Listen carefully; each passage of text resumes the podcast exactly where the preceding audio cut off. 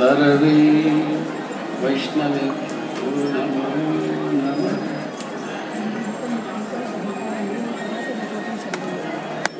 अखण्डमण्डला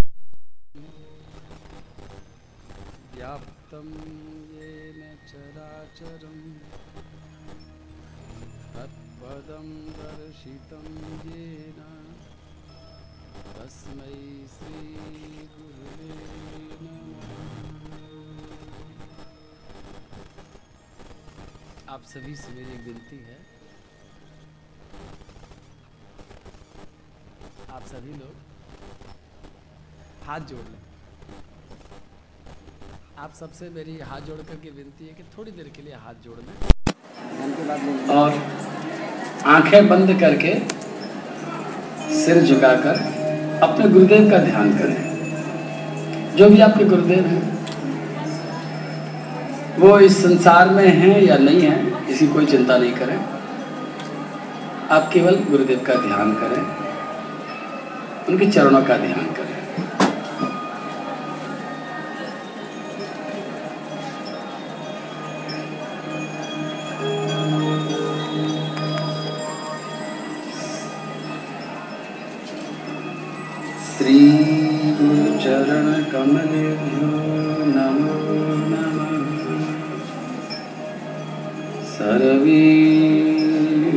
वैष्णवेभ्यो नमो नमः अखण्डमण्डलाकारं व्याप्तं येन चराचरं तत्पदं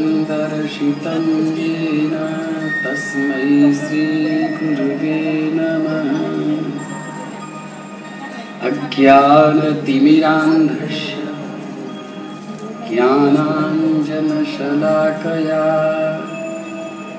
चक्षुरुन्मिलितं येन तस्मै श्रीगुरुवे नमः।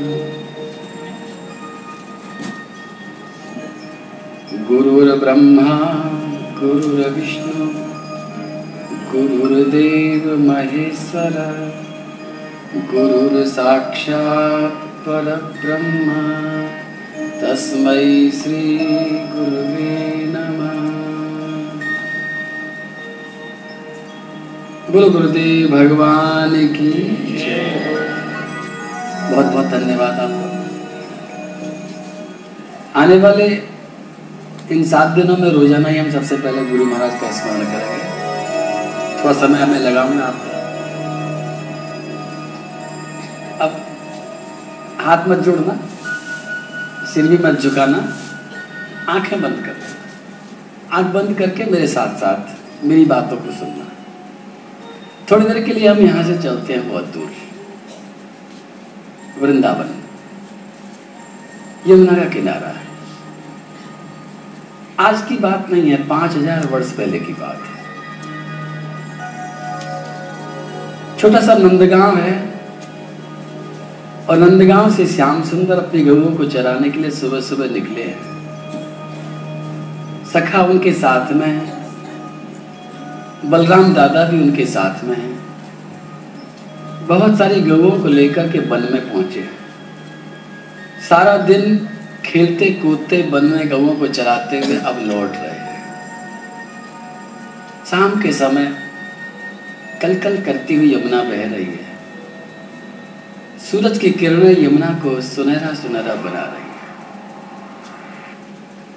पंछियों की आवाज़ चारों तरफ़ गूंज रही है।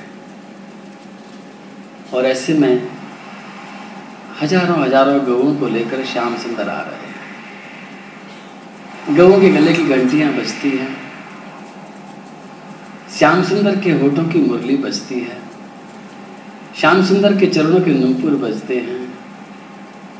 और सोच लीजिए, आप मेरे साथ वहीं पर दूर कहीं किसी झाड़ी के ओट से उस मनमोहन के दर्शन कर रहे हैं। माथे का मोर पंख लहरा रहा है। कन्हैया की आँखों में लगा हुआ काजल चमक रहा है। श्याम सुंदर का पीताम्बर उड़ रहा है। कमर में फैट कसी है। गले में बहुत लंबी बनमाला पड़ी है। और श्याम सुंदर ने अपनी उस छोटी सी मुरली को अपने होठों से लगाकर ऐसी फूक मारी है, ऐसा मीठा वादन किया है कि उस वंशी की नाद को सुनने वाले सभी लोग अधीर हो गए हैं, पागल हो गए हैं, प्रेम में डूब गए हैं। थोड़ी देर के लिए हम इस मनमोहन की वंशी में डूब जाए, थोड़ी देर के लिए। खो जाए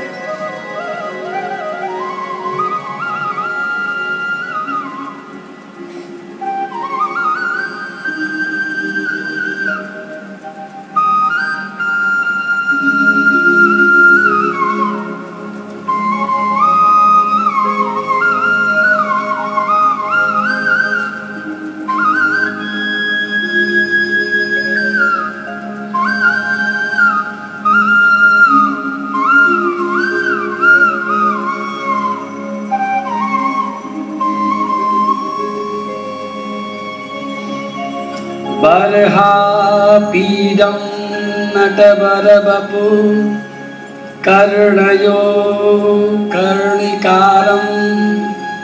बिभ्रतवासः कनककपिशं वैजयन्तीं च मालाम्। रन्ध्रान् वेणोरधरसुधया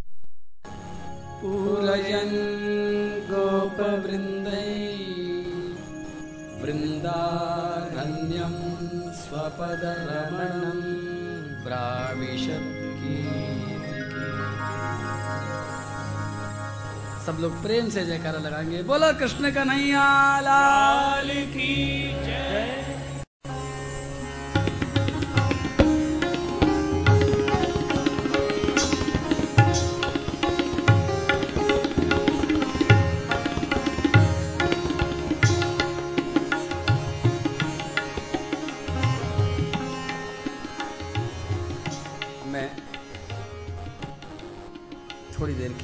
राधा रानी को स्मरण करूँगा। हमने सबसे पहले गुरुदेव को स्मरण किया, उसके बाद में गोविंद का स्मरण किया। अब राधा रानी का स्मरण। आज मैं सुबह सुबह किसी से मिल रहा था। मुझे चेहरे पहचानने की बीमारी है चेहरे पहचान में नहीं आते। जब मैं किसी से मिलता हूँ तो मैं परिचय को पूछता हूँ कि आप क्या करते हैं? तो मैं पूछ रहा था, आप क्या करते हैं? उन्होंने बताया कि आप कुछ नहीं करते, पहले करते थे। मैंने कहा, क्या करते थे? बोले, बर्तन बनाने की फैक्ट्री थी। मैंने कहा, बर्तन बनाने की फैक्ट्री तो मुझे भी लगानी है। बोले, कौन से लगाओगे? कौन से बर्तन बनाओगे? स्टील के या एल्युमिनियम के? मैं चक्कर में पड़ गया, जवाब नहीं दे पाया। लेकिन आपको मैं जवाब दे रहा हूँ। उनको जवाब नहीं दे पाया, आपको जवाब दे रहा हूँ। कि बर्तन बनाने की एक फैक्ट्री पहले से लगी हुई है बहुत बड़ी। आज हम थोड़ी देर के लिए उस फैक्ट्री में चलते हैं, प्रार्थना करते हैं। उस फैक्ट्री की मालिकिन से प्रार्थना करते हैं कि एक बर्तन हमको मिल जाए। क्योंकि बिना बर्तन के कुछ नहीं हो सकता। वर्षा कितनी भी तेज हो और समुद्र कितना ही गहरा लहरा रहा अगर आपके पास बर्तन नहीं है तो वो समुद्र किसी काम का नहीं है और बरसात भी किसी काम की नहीं मैं सबसे पहले गुरुदेव को प्रणाम करता हूँ। फिर मैंने कन्या का स्मरण किया। और तीसरी बात आती है बर्तन की, क्योंकि यहाँ बरसात होने वाली है। अमृत की बरसात होने वाली है। इन आने वाले सात दिनों में ऐसा अमृत बरसेगा लेकिन अगर बर्तन हमारे पास नहीं है तो बरसता हुआ अमृत बह जाएगा। कौन सा बर्तन? स्टील का नहीं चाहिए, एल्यूमिनियम का नहीं चाहिए, सोने का, चांदी का, तांबे का नहीं चाहिए, मिट्टी का भी नहीं चाहिए। हमारे अंतःकरण का बर्तन चाहिए। और अंतःकरण के अंदर एक चीज़ है, जिसका नाम है अहंकार। जब तक वो गलती नहीं है, मैंने पूछा था उनसे नाम भूल गया, शायद उनका नाम अर्जुन जी था शायद। मैंने पूछा कि आप जब एल्युमिनियम के बर्तन बनाते हैं तो गलाते होंगे? बोले हाँ। बिना एल्युमिनियम गले बर्तन कैसे बनेगा? बिना सोना गले कैसे बनेगा? मिट्टी भी गलने के बाद ही मटका बनती है। ठीक उसी तरह से हमारा जो सबसे बड़ा पात्र है, हमारा जो बर्तन है, जब तक ये हमारा अहंकार नहीं गलेगा तब तक बर्तन नहीं बनेगा। और अहंकार गलने का नाम नहीं लेता है। दुनिया में अगर सबसे ज़्यादा कठोर किसी चीज़ को कह सकते हैं तो अहंकार है। गलता नहीं है। इसको गलाने के लिए कहाँ जाएँ? इसको बर्तन में ढालने के लिए कहाँ जाएँ? चलो बरसाने चलते राधा रानी के चरणों में चलते हैं। राधा रानी से प्रार्थना करते हैं कि हमारे अहंकार को गला के एक बर्तन बना के हमें दे दो, जिसमें हम कृष्ण रस भर करके पी सकें, आनंद भर के पी सकें, ज्ञान को भर करके पी सकें। सच्चिद आनंद में जीवन हो जाए, इसके लिए सबसे पहले आवश्यकता है बर्तन की। आप लोग बैठे रहिए। मेरी बात सुनते रहना खाली। मुझे मालूम नहीं है कि सबको कृपा कटाक्ष आज बांटा भी नहीं हो कल से बंटवाएँगे। आपकी अगर रुचि होगी तो लेकिन मैं गा रहा हूँ। भगवान शंकर भगवान ने श्री राधा रानी का एक स्तोत्र बनाया है। राधा रानी के बहुत स्तोत्र हैं। श्री किशोरी जी की प्रार्थनाएँ बहुत बार बड़े बड़े ऋषि मुनियों ने करी हैं, लेकिन मुझे ये प्रार्थना बड़ी प्यारी लगती है, जो शंकर भगवान ने की है।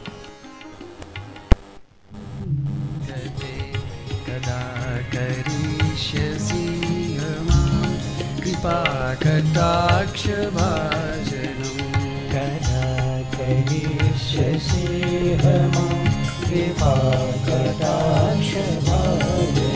संस्कृत का श्लोक है। इसका अर्थ केवल बताता हूँ, कदा करिष्यसि हमाम कृपा कटाक्ष भाजनम। हे राधा रानी मुझे बर्तन कब बनाएँगे? मुझे अपनी कृपा के उस कटाक्ष का, अपने उस अमृत में उस धारा का वर्तन कब बनाएँगे?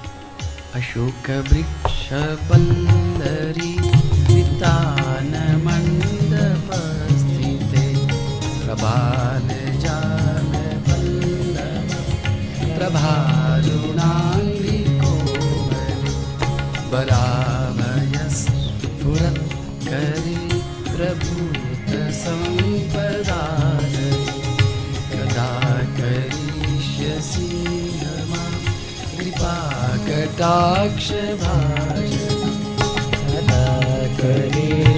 श्रीमाक्षभा अनङ्गरङ्गमङ्गला प्रसङ्गभङ्गुरा भ्रुवां सुबिभ्रमयि ससंभ्रमयी दृगन्तवाणपातनै निरन्तरम् वसि प्रतीतनन्दनन्दने कदा करिष्यसि मां कदाक्षवासं कदा करिष्यसिंहमा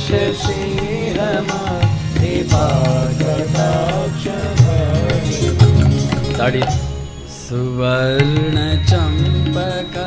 प्रदीत गौर परास्तकोटि शारदेन्दुमण्डले विचित्र चित्रसञ्चरत्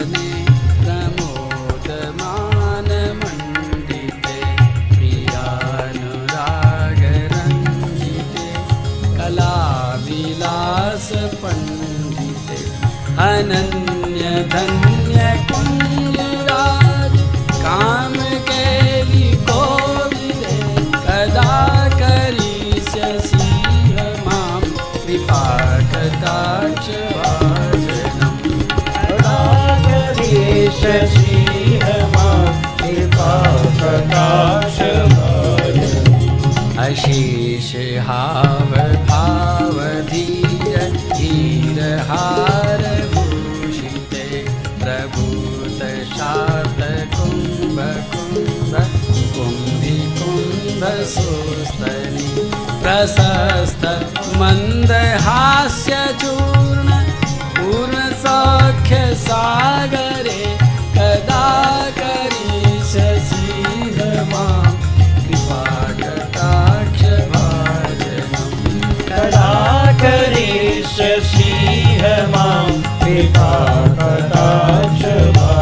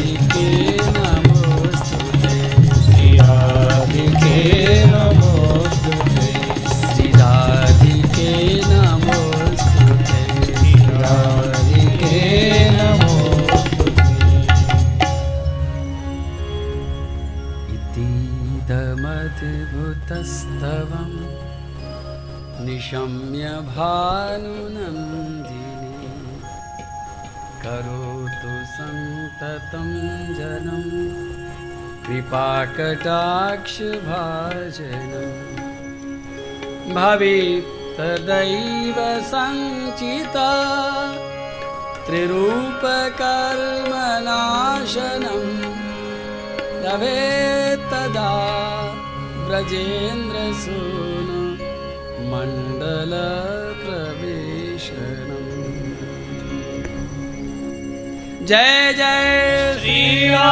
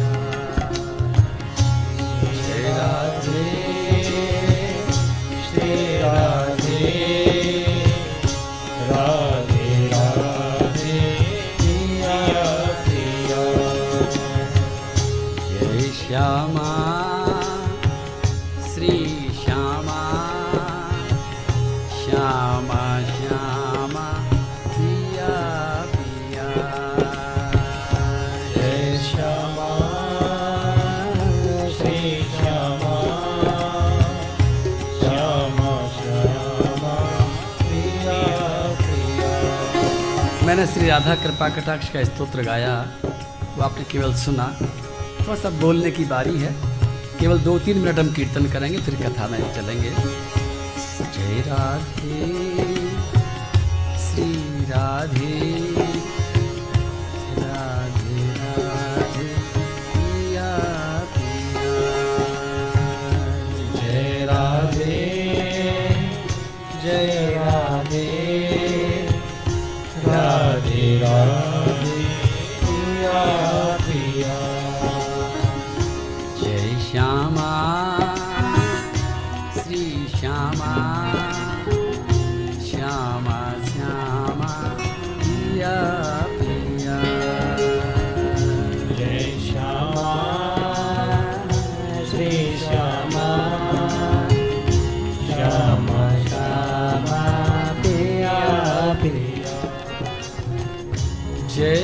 धे श्रीराधे राधे राधे।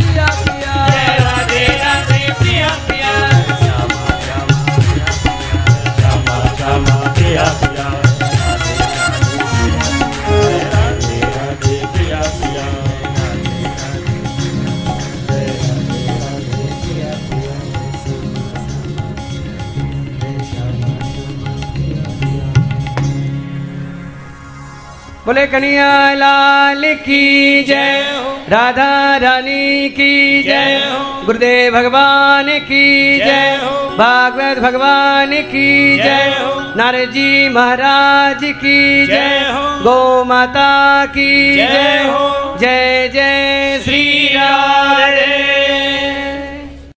एक बार एक राजा जंगल में गया। शिकार खेलने के लिए गया था। माथे पर मुकुट लगा करके नहीं गया था। पहचान में नहीं आता था कि राजा है या कोई और है। अकेला गया था, जंगल में रास्ता भूल गया। और जब रात होने वाली, उसे दिखाई पड़ने लगी कि अब रात होने वाली है तो घबरा गया। उस घनघोर जंगल में रास्ता मिल नहीं रहा था, अकेला था।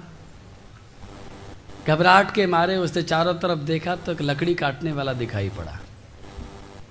एक आदमी लकड़ी काट रहा था पेड़ पर चढ़ करके। उस राजा ने आवाज़ लगाई। कहा, मुझे प्यास लग रही है, मुझे भूख लग रही है।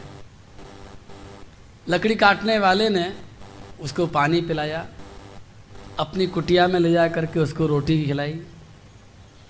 सोने के लिए जगह दी। राजा बार बार घबराता था तो लकड़ी काटने वाले ने कहा, चिंता मत करो, मैं पहरा दे रहा हूँ। कोई जंगली जानवर आपको नहीं खाएगा, आप शांति से सो जाओ। मैं जाग रहा हूँ। रात भर राजा सोता रहा और सुबह उठ कर के जब जाने के लिए अपने घोड़े पर सवार होने लगा तो उसने लकड़ी वाले, काटने वाले को बुला करके पूछा कि तुम मुझे जानते हो क्या? लकड़हारे ने कहा, मैंने आपको कभी देखा नहीं। राजा ने कहा कि तुम मुझे जब नहीं जानते हो तो तुमने मुझे भोजन कराया, मुझे पानी पिलाया, मुझे अपने कुटिया में सुलाया, रात भर पहरा दिया। क्यों? लकड़हारे ने कहा कि एक मानवता के नाते मैंने काम किया है। राजा ने कहा, कुछ चाहिए इसके बदले में? मेरे पास सोने की अंगूठी है। मेरे पास सोने का और हीरो का हार है। लोगे? तुम गरीब आदमी हो, तुम्हारी छोटी सी झोंपड़ी है। ये मेरा लाखों का हार है। ज़िंदगी भर का तुम्हारा काम खत्म हो जाएगा। लकड़ी काटने की ज़रूरत नहीं पड़ेगी, ले लो। लकड़ी काटने वाले ने कहा, साहब, मैं आपको जानता नहीं आप कौन हैं? लेकिन मेरी इस मानवता की कीमत आप जो आंक रहे हैं, ये ठीक नहीं है। मैंने तो मानवता के नाते, एक इंसान के नाते आपकी सेवा करी। इसके बदले मुझे कुछ नहीं चाहिए। मैं जैसा हूँ, ठीक हूँ। मेरी झोंपड़ी ठीक है। मुझे कुछ नहीं चाहिए। मेहनत करता हूँ, मजूरी करता हूँ, दाल रोटी मिलती है। अब राजा परेशान हो गया। राजा ने कहा, मैं तुम्हारी परीक्षा ले रहा था। और सुनो, मैं इस राज्य का राजा हूँ। पहचान लो अच्छी तरह। और सुनो मैंने तुम जैसा आदमी कभी देखा नहीं। इतना लोभ दिया, इतना लालच दिया, तुम डगमगाए नहीं। तो मैं ऐसे इंसान को दोस्त बनाना चाहता हूँ। दोस्त बनोगे? मुझे मित्र बनाओगे? बेचारा लकड़ी काटने वाला थोड़ा सक पका गया, घबरा गया, राजा का नाम सुनकर के वैसे ही थर्रा गया। लेकिन राजा ने मुस्कुरा के कहा, घबराओ मत, मैं तुम्हारा दोस्त बनना चाहता हूँ। ऐसा नेक इंसान मेरे राज्य में है, इतना गरीब होकर के भी लोभ में नहीं आता है, लालच में नहीं आता है, आओ हाथ में लाओ। और उस लकड़ी काटने वाले का हाथ राजा ने ज़बरदस्ती अपने हाथ में लेकर के हाथ मिलाया, हृदय से लगाया और कहा कि मैं तुम्हारा आज से मित्र हूँ, तुम मेरे मित्र हो, भूलना मत। कभी भी तुम्हें मेरी याद आए, कभी भी मेरी ज़रूरत महसूस हो तो देखो, मैं तो यहाँ नहीं आ पाऊँगा। मैं तो रास्ता भूल जाऊँगा। लेकिन तुम राज्य में आकर के मेरे महलों में आना, मेरा, मैं तुम्हारा स्वागत करूँगा। ऐसा कहकर के राजा अपने घोड़े पर बैठ करके चला गया। फिर बहुत दिन बीत गए, बहुत वर्ष बीत गए। लेकिन बहुत वर्ष बीतने के बाद एक दिन एक घटना घट गई। लकड़ी काटने वाले ने देखा कि सारा जंगल खत्म हो गया। अब आगे काटने के लिए लकड़ी नहीं बची है, पेड़ नहीं बचे हैं। उसे अपने मित्र की याद आई और वो राजा की राजा राजमहल में पहुँचा, समाचार भेजा। दरवानों ने जाकर के राजा साहब को बताया कि कोई लकड़ी काटने वाला कहता है, आपका दोस्त है। हमने तो कभी देखा नहीं। राजा को याद आ गई और राजा ने बड़े स्वागत से उसको बुलाया, बिल्कुल अपने बराबर में बिठाया। अपने बराबर में बिठा करके सोने की थाली में, चाँद की कटोरियों में छप्पन भोग खिलाया। जैसा खुद खाया, वैसा ही खिलाया। जिस आसन पर बैठा था, उसी आसन पर उसको बिठाया। बड़े ठाट बाट के साथ में जब उसने भोजन करा दिया, स्वागत संपूर्ण हो गया, तब राजा ने पूछा, मित्र, कैसे आना हुआ? उस लकड़ी काटने वाले ने कहा, राजा साहब, आपने मुझे दोस्त तो बना लिया, लेकिन मैं वास्तव में दोस्त बनने लायक हूँ नहीं। उस समय तो मैं बड़ी बड़ी डींग हाँक रहा था आपके सामने कि मैं लोभी नहीं हूँ, लालची नहीं मुझे कुछ नहीं चाहिए। लेकिन आज सच्ची बात यह है कि मेरे ऊपर एक विपत्ति आ गई है। अब मजदूरी करने के लिए पेड़ नहीं बचा। लकड़ी काटने के लिए कोई पेड़ नहीं बचा है। इसलिए आपके पास आया हूँ कि कल के बाद मेरा परिवार और मैं भूखे रहेंगे। बस खाली जानकारी दे रहा हूँ। मांग कुछ नहीं रहा। हूँ राजा ने कहा, समझ गया तुम्हारी बात। आप विश्राम करो। मैं कुछ करता हूँ। मंत्रियों को बुलाया। मंत्रियों को बुला करके सारी बात कही। मंत्रियों ने तरह तरह के परामर्श दिए। दे दो थोड़े से पैसे, काम चल जाएगा। राजा ने कहा, नहीं, ये मेरा मित्र है। ये सहायता मांगने नहीं आया। और एक बात ध्यान रखना मंत्री जी, मित्र का मतलब ये होता है कि जैसा मैं हूँ, वैसा इसको रखना चाहता हूँ। इसलिए मैं निर्णय करता हूँ कि मेरे राज्य का सबसे बड़ा चंदन का वन मैं आज से इसके नाम करता हूँ। कागज़ लाइए, कार्रवाई कीजिए, मैं हस्ताक्षर करता हूँ उस चंदन के वन का मालिक आज के बाद मैं नहीं होऊँगा, ये लकड़हारा होगा। और सारी कार्रवाई करके बहुत बड़ा, जिसमें लाखों चंदन के पेड़ लगे थे, उस सारा का सारा वन उस राजा ने उस लकड़हारे के नाम कर दिया। लकड़हारे को बुला करके बताया कि मित्र, अब चिंता मत करना। ये लकड़ी का वन नहीं है, ये चंदन का वन है, अब कोई चिंता वाली बात नहीं। आप आराम से जाओ। और राजा ने उसको भेज करके सपने देखने शुरू कर दिए। क्या सपने? मेरा मित्र है, चंदन का बन दिया है बहुत जल्दी उसका राज्य बनेगा, बहुत जल्दी वो महल बनाएगा, बहुत जल्दी उसके ठाट बाट होंगे, रेशमी वस्त्र पहनेगा, चांदी की कटोरी और सोने की थाली में भोजन करेगा, उसका भी दरबार लगेगा, उसके भी ठाट बाट होंगे, जैसे मैं रहता हूँ वैसा का वैसा सुख वो भी भोगेगा। मेरे से जरा भी कम नहीं रहेगा। उसने सपने देखे। और बहुत दिन के बाद जब उसको रहा नहीं गया तो राजा एक दिन मंत्रियों को लेकर के, सेनापति को लेकर के, छोटी सेना की टुकड़ी को लेकर के, उस चंदन के वन की तरफ़ जाता है, ढूंढता है अपने उस मित्र को।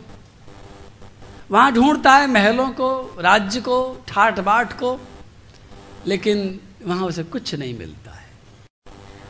न महल है, न ठाट बाट है, न राज्य है, और न वहाँ पर चंदन के पेड़ हैं। न वहाँ पर वन है, वहाँ तो रेगिस्तान ही रेगिस्तान है। कोई पेड़ ही नहीं है। राजा ने कहा सेनापति से कि हम ठीक जगह पर तो आए हैं ना? सेनापति ने नक्शे देख करके कहा, महाराज, बिल्कुल ठीक, यहीं पर है बन। यही था, यही होना चाहिए। लेकिन दिखता तो कहीं नहीं है। ठूट दिखते हैं।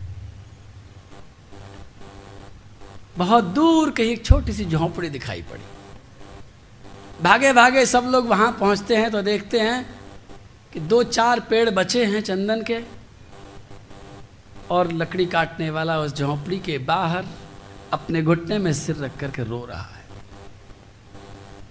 राजा ने पहचान लिया, मित्र तो मेरा ही है। सिर पे हाथ रखा, हाथ से हिला करके पूछा, पहचानते हो? मैं तुम्हारा मित्र आया हूँ राजा, लेकिन तुमने ये क्या हाल कर रखा है? क्यों रो रहे हो?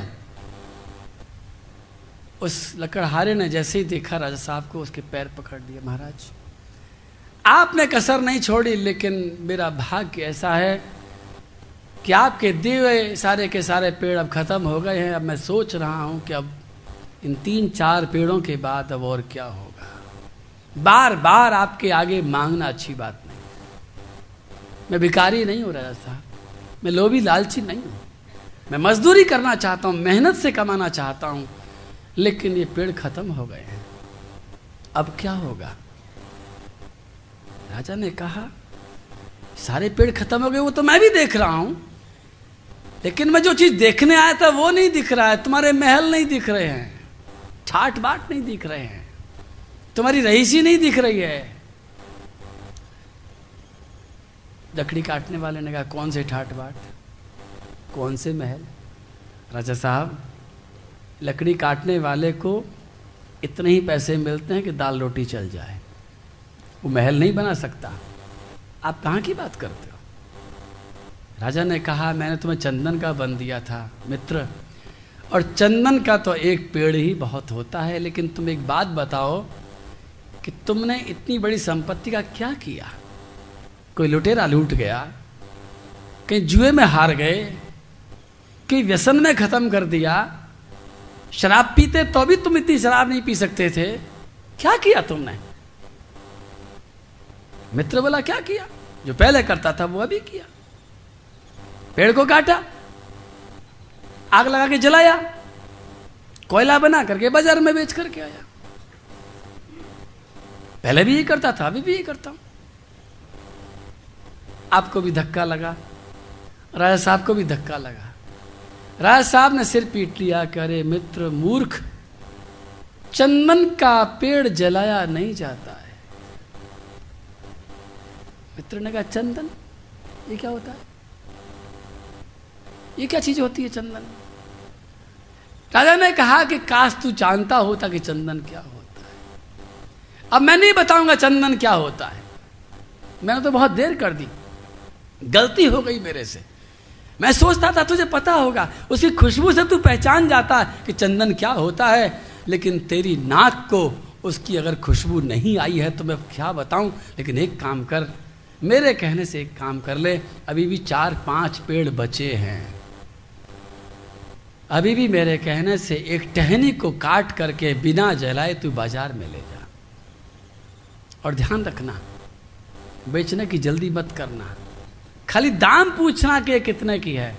और उसके मित्र ने ऐसा ही किया, वो लकड़ी को काट करके जब बाज़ार में ले गया, और बाज़ार में जब चंदन की महक चारों तरफ़ फैली, और बाज़ार वालों ने उस महकते हुए चंदन की कीमत जब हज़ारों लाखों में लगानी शुरू करी तो वो लकड़हारा वहीं पर, सड़क पर बैठ करके अपना सिर पीटने लग गया कि इतनी कीमती लकड़ी को मैंने जला जला करके कोयला बना दिया।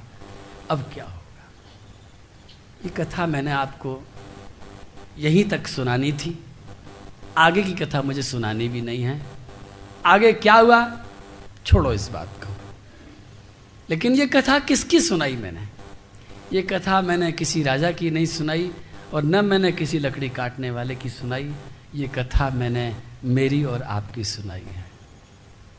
हम सभी वो लकड़ी काटने वाले एक मजदूर की तरह थे, जिसकी मुलाकात कभी जंगल में, इस चौरासी लाख योनियों में भटकते भटकते कभी ईश्वर से हो गई थी। और उस ईश्वर ने कृपा करके हमको मनुष्य का चंदन जैसा महकता हुआ जीवन दिया था, जिसकी हर सांस महकती थी। चंदन की महक से भी ज़्यादा महकने वाली अगर कोई चीज़ है तो मनुष्य का मन है, मनुष्य की साँसें हैं। लेकिन हम मनुष्यों ने उस चंदन काटने वाले लकड़हारे ने केवल एक आग में चंदन की लकड़ी को जलाया था। हमने पाँच पाँच आग में अपनी सांसों को जलाया है। काम की अग्नि में, क्रोध की अग्नि में, लोभ की अग्नि में, मोह की अग्नि में, अहंकार की आग में हमने इन सांसों को जला जला करके कोयला बनाया है। पूरा का पूरा काला कर डाला है। अब तक जो चंदन जल गए, सो जल गए। अब आज के बाद, अब कल का दिन जब आएगा जैसे उस लकड़ी काटने वाले के सामने भी चार पाँच पेड़ बचे थे। और जैसे परीक्षित जी की आप अगर जानते हो तो परीक्षित जी की कथा आपको बताती है कि परीक्षित जी को जब सांप लगा था तो केवल सात दिन उनको बचे थे।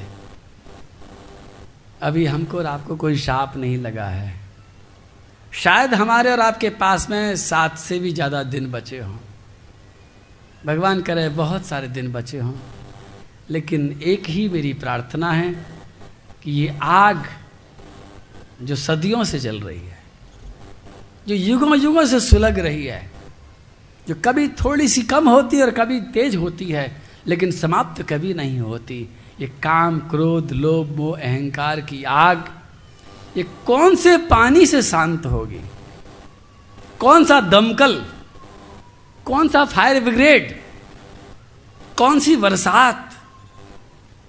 कौन सा जल ऐसा होगा जो इस आग को हमेशा हमेशा के लिए शांत कर दे? हम वहीं पर खड़े हैं, जहाँ ये पानी हमें मिलने वाला है। ये भागवत जीवना, ये जीवना का जल, ये भागवत का अमृत जल ही इस आग को शांत कर सकता है। और शांत ही नहीं कर सकता है। मैं एक बात और कहूँ आपसे। विनम्रता पूर्वक ऐसी दुनिया में कोई विधि नहीं है, ऐसी दुनिया में कोई टेक्निक नहीं है जो जले हुए कोयले को दोबारा से लकड़ी बना दे। कोई नहीं बना सकता। लेकिन ये भागवत भगवान, जिसकी हमने अच्छी तरह बेकदरी करी है, हमने कितनी बेकदरी करी बताता हूँ अभी थोड़ी देर में। लेकिन किसी भी जली हुई लकड़ी को, कोयला बनी हुई लकड़ी को कोई विज्ञान दोबारा कोयला से लकड़ी नहीं बना सकता है। लेकिन भागवत हमारे जले हुए जीवन को दोबारा से पहले से भी ज़्यादा सुगंधित बना सकता है। बोलो, भागवत भगवान की जय।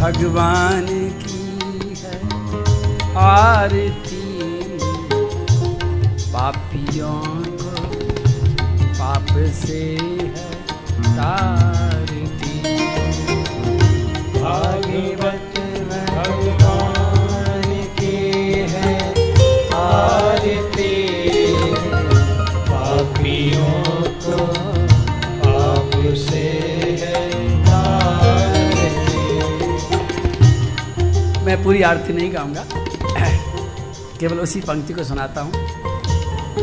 यह मधुर बोल जग भंग खोल। जय मधुर बोले जग बंद खोले। यह मधुर बोल जग भंग खोल। यह मधुर बोले जग बंद खोले। बहुत सीधे सरल शब्द हैं। मैं चाहूँगा कि मेरे पीछे पीछे आप भी थोड़ा सा बोलें। यह मधुर बोल जग भंग खोल। जय मधुर। बोले जग बंद खोले। आप बोले नहीं शायद। डरिए मत सुर और एक बेसुर की चिंता मत कीजिए। यह मधुर बोल जग फंद खोल। यह मधुर बोले जग बंद खोले। सन्मार्ग दिखाने वाला। सने मार्ग दिखाने वाला। बिगड़ी को बनाने वाला। बिगड़ी को बनाने वाला। बिगड़ी को बनाने वाला।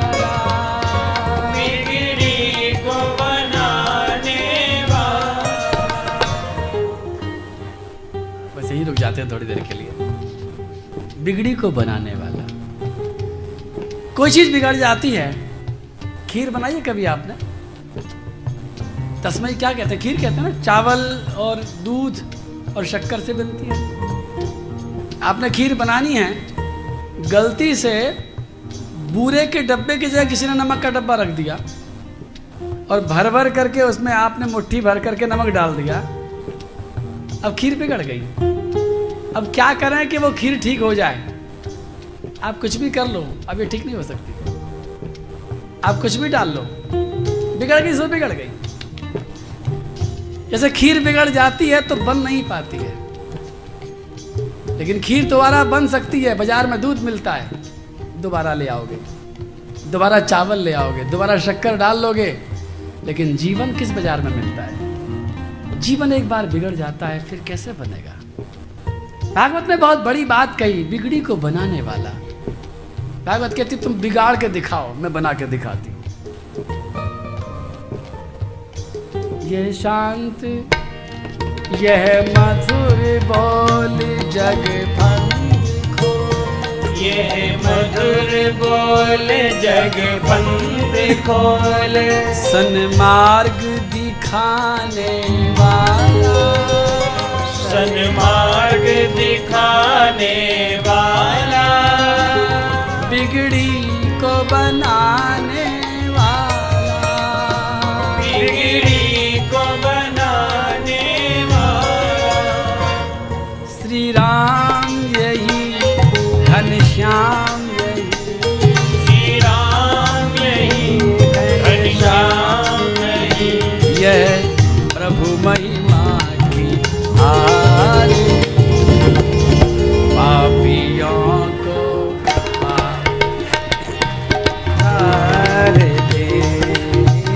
भागवत भगवान आरती पापियों को पाप से तारती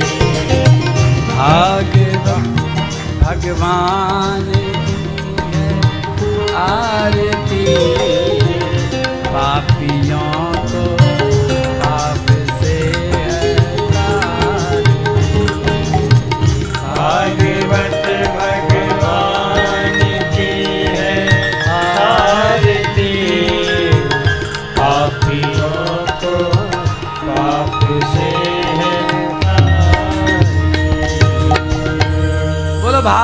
भगवान की जय हो। जय जय श्री राधे। श्याम। एक बार एक धोबी कपड़े धो रहा था नदी में। नदी में बहता बहता एक पत्थर उसके पैर से टकराया। उसने सोचा कि कहीं चोट न लग जाए क्योंकि मुझे इसी नदी में कपड़े धोने हैं। आज तो बच गया। कहीं मेरे बच्चे के चोट न लग जाए, कहीं मेरी पत्नी को चोट न लग जाए, उसने पत्थर उठा करके नदी में से किनारे पर फेंक दिया। सच्ची बात यह थी कि वो पत्थर पत्थर नहीं था, वो हीरा था, बहुत बड़ा। दिन भर कपड़े धोता रहा, कपड़ों को पीटता रहा, निचोड़ करके सुखाता रहा और जब शाम को सारे कपड़ों को सूखे हुए कपड़ों को समेट करके अपने गधे पर लाद के जब चलने लगा तो वो पड़ा हुआ पत्थर नहीं, वो पड़ा हुआ हीरा पैर से फिर टकराया।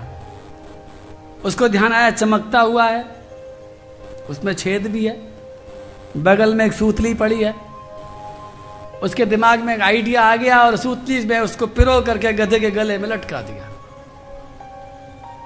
गधा भी खुश हो गया। आज मालिक ने पहली बार कुछ किया मेरे लिए। अब गधा जा रहा है, गधे के पीछे पीछे धोबी जा रहा है। गले में हीरा लटक रहा है, लाखों का हीरा है। जौहरियों की दुकानों के बीच में से जब गधा निकला तो जौहरी ने दूर से देखा गधे के गले में हीरा लटक रहा है। जौहरी ने आवाज़ लगा ये धोबी, इधर आ। क्या ये? मुझे क्या मालूम क्या है? पड़ा मिला था। तुम्हें कोई मतलब? जौहरी ने कहा, बेचेगा? धोबी को आश्चर्य हुआ कि मुफ़्त का पत्थर बिक सकता है क्या? बिक सकता है तो बेच लो। शहर वाले हैं, लुटने को तैयार हैं, लूट लो। मन में सोचा कि कितने पैसे मांगू? एक रुपया मांगू, दो मांग लो, या पचास पैसे ले लूँ? उसने ज़ोर लगा करके कहा, देख भाई, दो रुपए में मैं भेज सकता हूँ इसको। जौहरी ने देखा कि इस धोबी को मालूम तो कुछ है नहीं। दो रुपए भी क्यों दें इसको? एक रुपए में ही खरीद लो। उसके मन में लोभ आ गया कि एक रुपया और बच जाए तो अच्छी बात है। चौरी ने कहा, नहीं, एक रुपया मिलेगा, एक रुपये में अगर बेचता है तो बेच दे। एक बार तो मन में आई, धोबी को कि दे दूँ एक रुपये में, एक रुपया भी बहुत है लेकिन बाद बाद में सोचा कि गधा भी खुश है। और घर में जाके बच्चे खेलेंगे, और एक रुपये का आजकल आता भी क्या है? अरे नहीं नहीं नहीं, एक रुपये में तो नहीं देना दो रुपये देना तो बोलो। दो रुपए में उसने खरीदा नहीं, और एक रुपए में उसने बेचा नहीं, और गधा आगे बढ़ा दिया। आगे जाकर के एक दूसरे जौहरी ने देखा, लाखों का हीरा जा रहा है। उसने आवाज़ लगा ये धोबी, इधर कितने में देगा? अब धोबी समझ गया है तो कोई काम की चीज़। हर आदमी पूछ रहा है, लेकिन वो लोभी नहीं था। उसने कहा, भाई, दो रुपए दे तो बात कर। टाइम खराब मत करना। उस दूसरे जौहरी ने तुरंत पाँच का नोट निकाल गया ले पाँच रुपए। दो नहीं, पाँच ले और जल्दी से दे। उसने हीरा हीरा उतार करके जौहरी के हाथ में पकड़ा दिया। पहले वाला जौहरी दूर से देख रहा था। हीरा जा रहा है। वो भाग करके आया। और भाग करके जब उसने देखा तो पूछा कि क्या हुआ भाई, तने बेच दिया? बोले हाँ बेच दिया। कितने में बेचा? पाँच रुपए बेच दिया। तू तो एक रुपए दे रहा था। दो रुपए भी नहीं दिया देख, पाँच में बिक गया। तो पाँच रुपए की बात सुनकर के जौहरी ने कहा, पहले वाले जौहरी ने कहा, गधे कहीं के, लाखों का हीरा तने पाँच में बेच दिया, बेवकूफ़ गधा। तो ज़ोर से हंसा, गधा वाला धोबी। और बोले, ओ गधे, किसको? अपने गधे को। उसको बोलेगा तो पिटेगा। शहर का मामला है। अपने गधे को बोला, ओ गधे, तू तो अपनी जात को अच्छी तरह पहचानता होगा। अरे, मुझे मालूम नहीं था कि वो कितने का है। मैंने दो के बदले पाँच ले लिए। इसको मालूम था कि लाख का है, इसने छोड़ दिया। अब तू बता दे कि असली गधा ये है कि असली गधा मैं हूँ। जिसको मालूम नहीं है। अरे मुझे तो मालूम नहीं था भाई, मुझे कोई गम नहीं है। लेकिन अब तू रात भर नहीं सोएगा, तू ज़िंदगी भर नहीं सोएगा, क्योंकि तुझे मालूम था कि लाख का है। मैं आपसे एक बात करता हूँ, निवेदन करता हूँ कि जब तक आपको मालूम नहीं था कि भागवत क्या है, तब तक आपने इसको गधे के गले में लटकाने वाला काम कर लिया। अब मत करना। वास्तव में मैं कहूँ कि जब कोई चीज़ बिना प्रयास के मिल जाती है, बिना कीमत चुकाए मिल जाती है मुफ़्त में मिल जाती है तो हम वही हाल करते हैं जो धोबी ने किया था। आज अगर आप मेरे से पूछें तो भागवत के बराबर कीमती चीज़ दुनिया में कोई नहीं है। क्यों? वो आज नहीं बताऊँगा, कल बताऊँगा। क्यों है भागवत कीमती? क्योंकि भागवत जो कर सकती है, वो दुनिया में कोई नहीं कर सकता। लेकिन फिर भी, क्योंकि सस्ती बहुत है गली गली में होती है मोहल्ले मोहल्ले में होती है, टीवी का कान मरोड़ो तो एक की जगह पर उन्नीस महाराज जी कथा सुनाते दिखाई पड़ जाते हैं। भागवत इतनी सस्ती कर दी है हमने, और सस्ती कर कर के ही उसकी कीमत को ख़त्म कर दिया है। सब कुछ चौपट कर डाला है। मैं आपसे विनती करता हूँ कि इस भागवत को भी वैसी भागवत मत समझ लेना। ये कुछ अलग है। अगर आपने ये गलती जो अब तक करते आए हैं, आपने कर डाली तो हमारे हाथ में फिर वही पत्थर का पत्थर रह जाएगा, हीरा निकल जाएगा।